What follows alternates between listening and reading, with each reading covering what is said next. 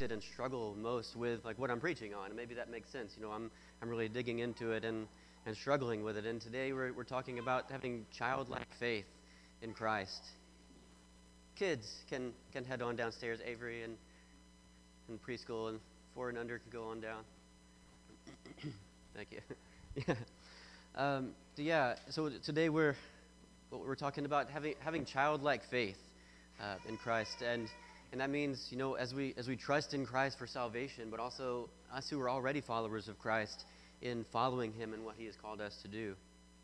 Um, and I feel like you know th- this week I've felt a you know, just humility.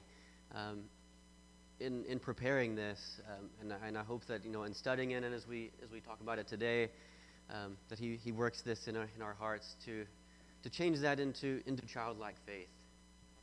Uh, but also, as I was uh, preparing for this, I, w- I was thinking about you know often we have you know references to children um, in in sermons and, and illustrations, um, and, and thinking about how Jesus uh, treats these kids uh, in this passage today.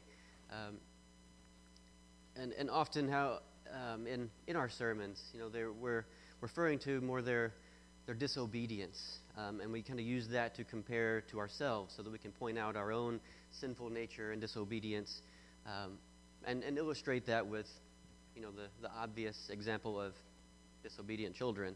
Um, and referring to someone or something as being childish typically has that negative connotation to it. So, like, for example, like guys, when your wife uh, is saying to, to you that you're, you're acting like a child, that's, that's not a compliment. That's not saying that you're, you're being cute and innocent. Uh, that's not what she means.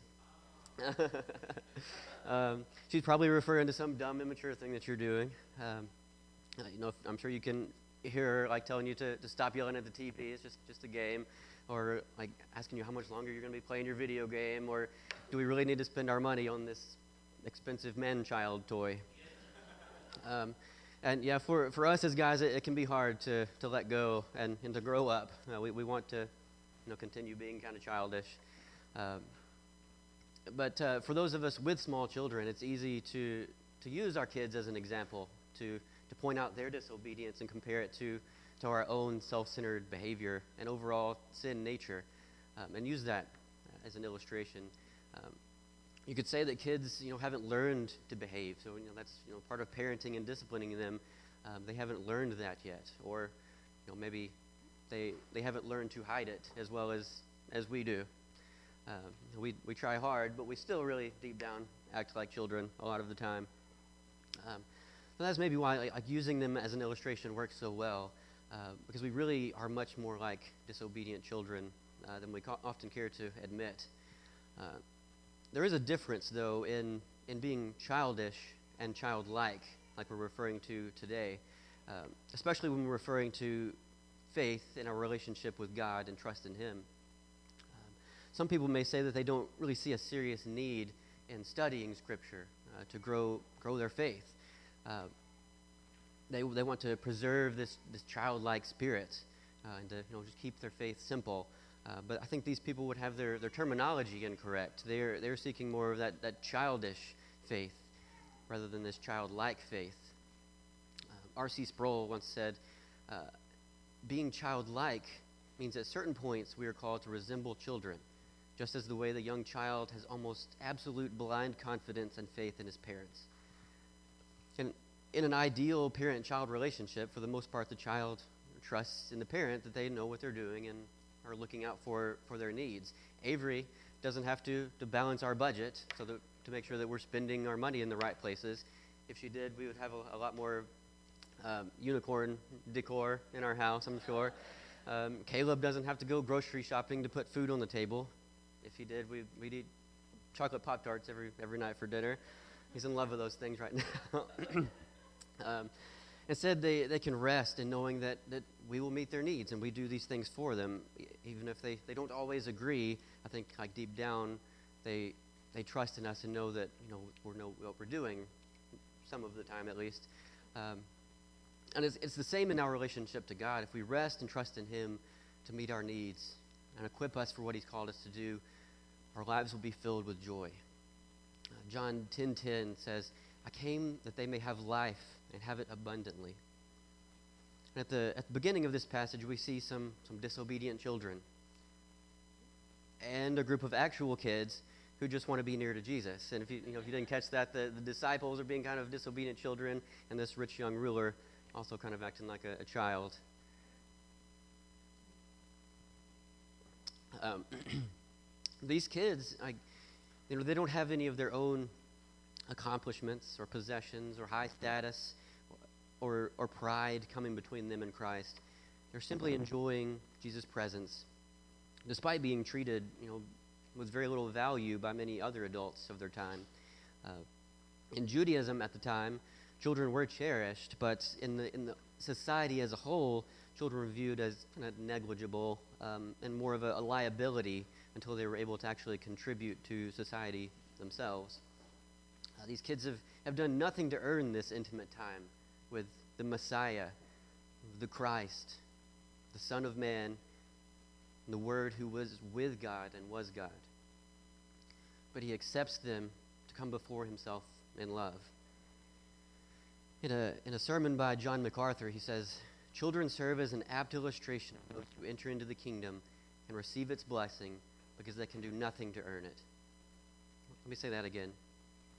Children serve as an apt illustration of, the, of those who enter into the kingdom and receive its blessing because they can do nothing to earn it.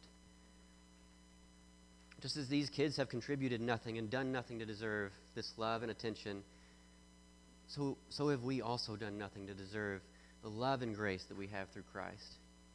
And not only do, do we have we done nothing to deserve it, there is still nothing that we can do to deserve it or earn it or, or pay him back for that debt. Um, John Piper recently said, Don't think of your obedience to God as a payback for grace, but as more grace. There is no payback for grace. We go deeper and deeper into glorious debt forever. So, what does this really look like in our lives to us to receive the kingdom of God like a little child? Uh, before we go further into the passage and, and try to answer this question, let's, let's go to the Lord in prayer. God, I thank you for, for this word and for bringing us here um, to study it freely. Um, Lord, I pray that you speak to us through this word. Lord, stir in our hearts the need to uh, let go of ourselves and our pride. Um, and Lord, just submit to you fully with a childlike faith. Um, and Lord, I pray that, th- this just speaks to our hearts and changes it this morning. In your name we pray. Amen. So now let me uh, reread uh, verses 13 through 16 uh, real quick so it'll be just fresh on our minds. As they were bringing children to him that he might touch them, and the disciples rebuked them. But when Jesus saw it, he was indignant and said to them, Let the children come to me. Do not hinder them, for to such belongs the kingdom of God. Truly I say to you, whoever does not receive the kingdom of God like a child shall not enter it. And he took them in his arms and blessed them, laying his hands on them. So at the start of this passage, we see people bringing children uh, to him in order that he might touch them. And as we've seen, Jesus often touched people to heal them, um, even those who no one else would even want to go near because of their sickness, maybe like leprosy or something like that. Um, others would seek out Jesus in thick crowds just to get a chance to touch him as he went by. So here we have parents and families, maybe some friends, uh, trying to get these kids just up close to Jesus so that he can touch them and bless them. And it was customary at the time for children to be brought to, to rabbis or elders uh, to be blessed by laying on of hands, uh, kind of like we do like when we're praying over someone. We did that just a, a few weeks ago um, over Ethan uh, as, we, as we prayed over him and commissioned him as an elder of the church. Um, you know, we don't believe, you know, as Christians or elders that we have any particular power in that laying on of hands. Um, it's more of just a, a, specific prayer and like setting apart uh, for Christ.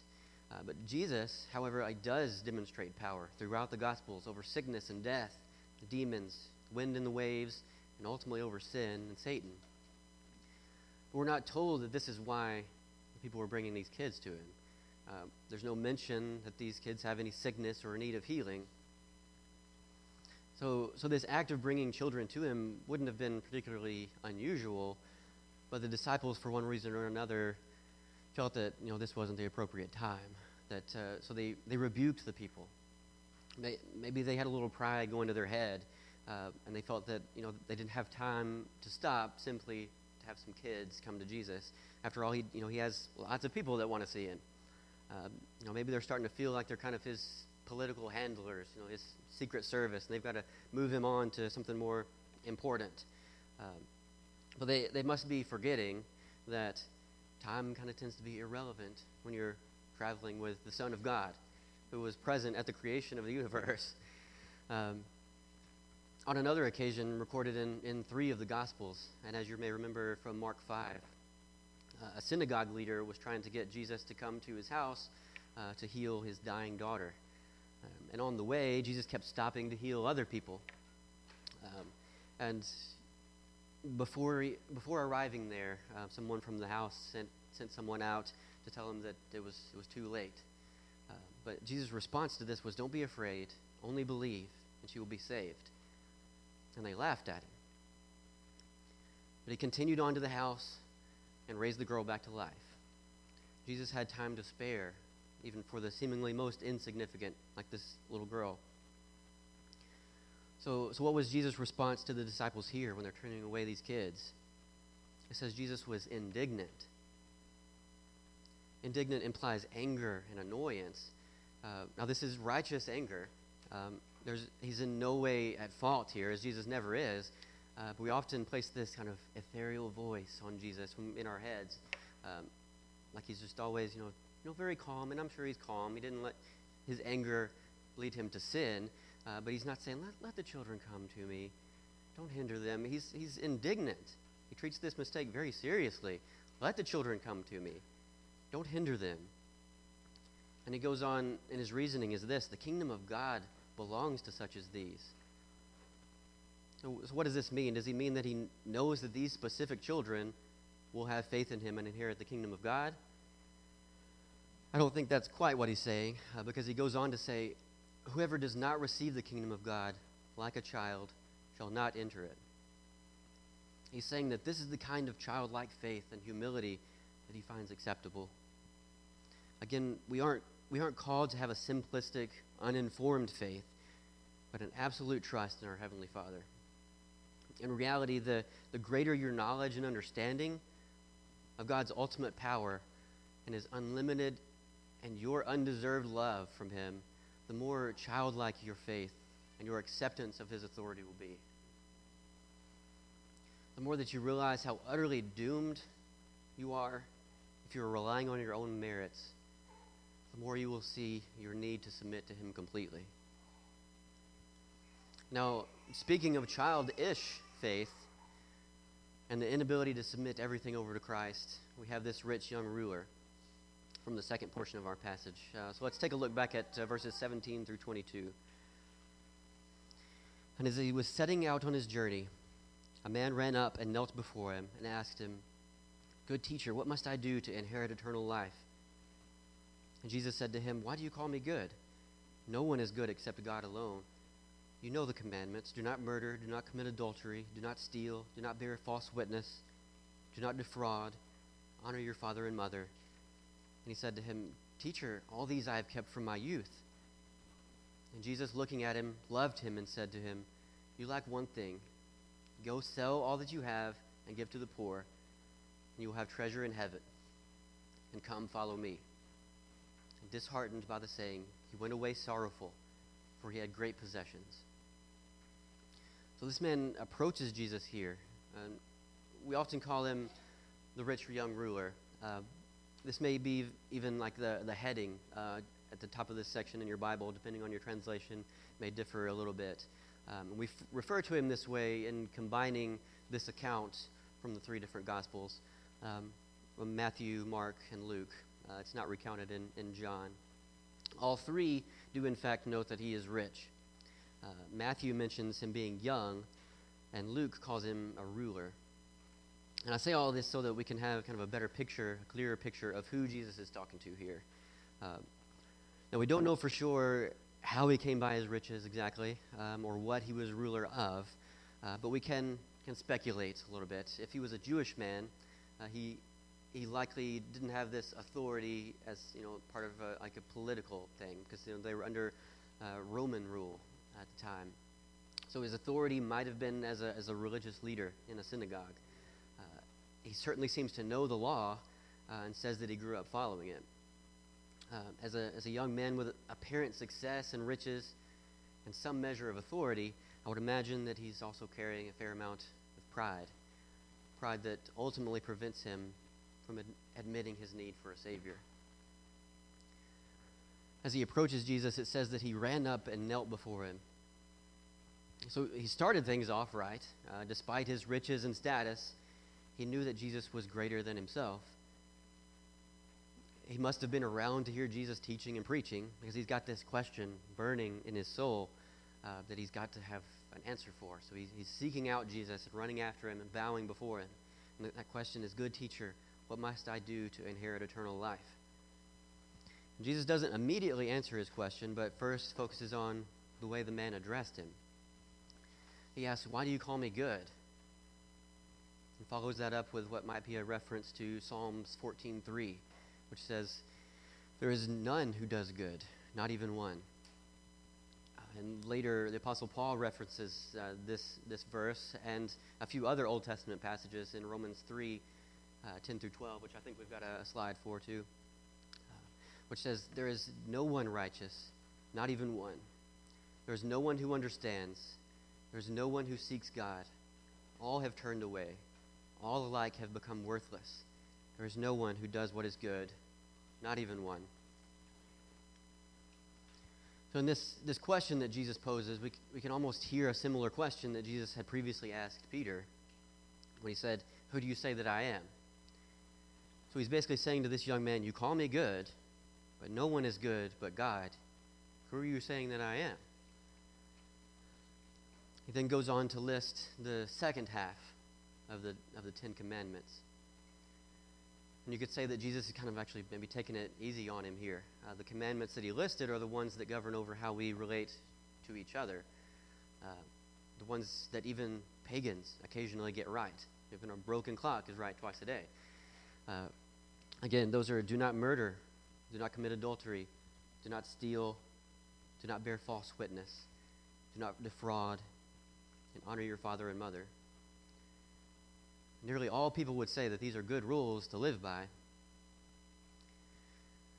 Again, according to R.C. Sproul, he, sa- he said nothing about the first table of the Ten Commandments, those that govern how we relate to God, which commandments can be kept only by those whose hearts have been regenerated by God's Holy Spirit.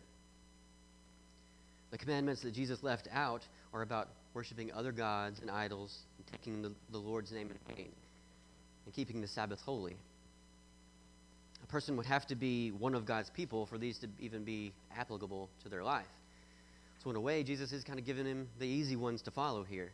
So, I can imagine this guy kind of being like, maybe I've got a chance then, um, which he does, but he's looking in the wrong place.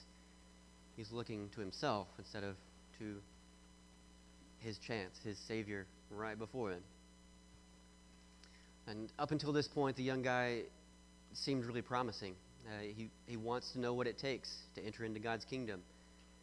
And he's showing reverence to Jesus, unlike a lot of other religious leaders, like the Pharisees, uh, who hated him and were constantly trying to trap him in his words. Well, then here we go. His response is Teacher, I have kept all these from my youth. If I were having this conversation with this guy, I'd be like, Come on. You probably haven't kept half of these since you got up this morning. What are you talking about that you've kept these since your youth? Um, while, while he may have been around to hear Jesus teaching and preaching, he clearly doesn't seem like he was around during the Sermon on the Mount. Um, in that sermon, Jesus significantly raised the bar on these expectations compared to the Mosaic law. You haven't committed adultery? Even looking at a woman with lust, you have committed adultery in your heart. You haven't murdered anybody lately? Even being angry at someone without just, righteous, godly cause, you have committed murder in your heart. But that is not how Jesus responded. First, it says, Jesus, looking at him, loved him. Jesus knew the state of this man's heart. He is in no better or worse position than you or I before following Christ. Completely doomed and utterly deserving of the wrath of God. So, yes, my first reaction is to hope that Jesus really puts him in his place tells him how terrible he actually is. But that's not how he responds to him. And praise God that that's not how he responds to him or to us. As, as Romans 5 8 says, But God shows his love for us, and that while we were still sinners, Christ died for us. So praise God that he responds to us in our sin like he did to this man. He loved him. Jesus then tells the man in verse 21 You lack one thing. Go sell all that you have and give to the poor, and you will have treasure in heaven, and come follow me. So is he, is he telling him here that there really is a physical work that he can do to be saved? I don't, I don't think that's what he's saying exactly. Um, that this isn't a universal prescription for getting to heaven by selling everything and living a life of poverty. He's now pointing out to him kind of back to the other half of the commandments that he didn't list out. His, this man's money is his idol and his God. And then the sentence like, really comes to its point uh, in these last two words follow me. In other words, submit yourself to me with childlike faith. Back in uh, Mark 8 36, uh, Jesus said, For what does it profit a man to gain the whole world and forfeit his soul? If this man was the richest man on the planet at the time, that is all worth nothing compared to the salvation that he could have in Christ who is right there before him. This man thought that he had faith in God. He, according to himself, had been a strict follower of the law his whole life. He thought he had done the things he was supposed to do and abstained from the things he wasn't supposed to do.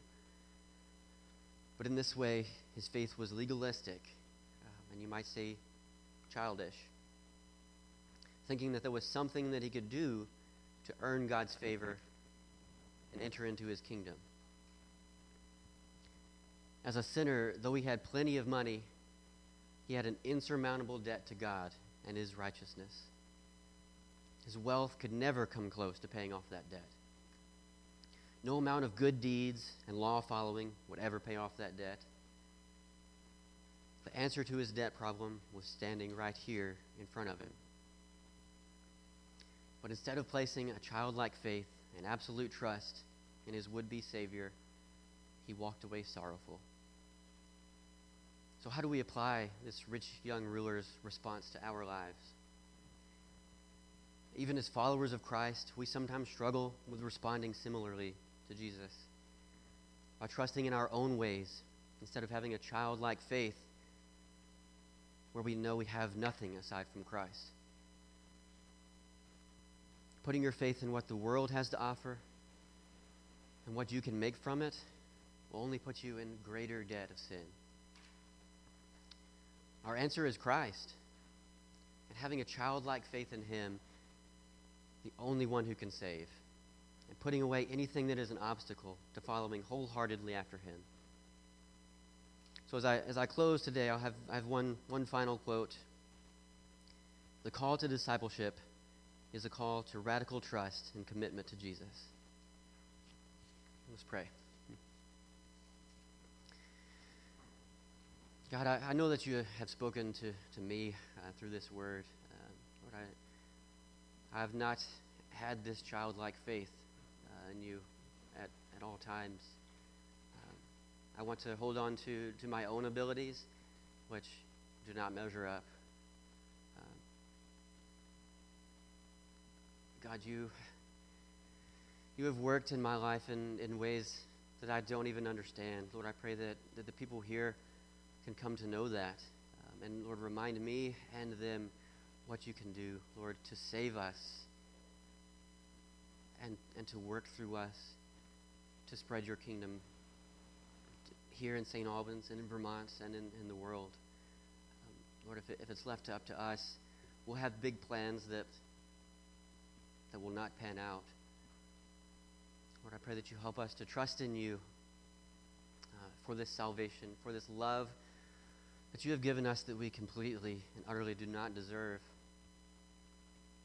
Lord, I, I pray that we, we can't keep that a secret.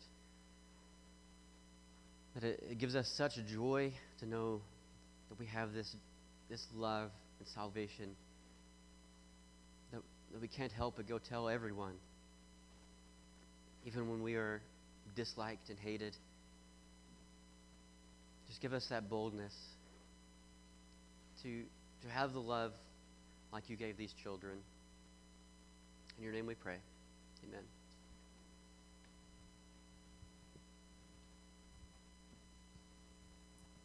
Um, as we uh, as we uh, enter into a time uh, where we celebrate communion every week, uh, I uh, a quick uh, story that I was reminded of as Paul was preaching this morning.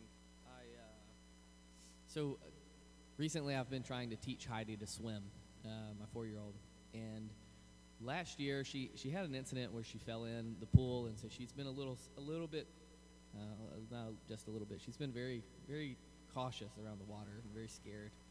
And uh, and there was a time fairly recently when I was trying to trying to teach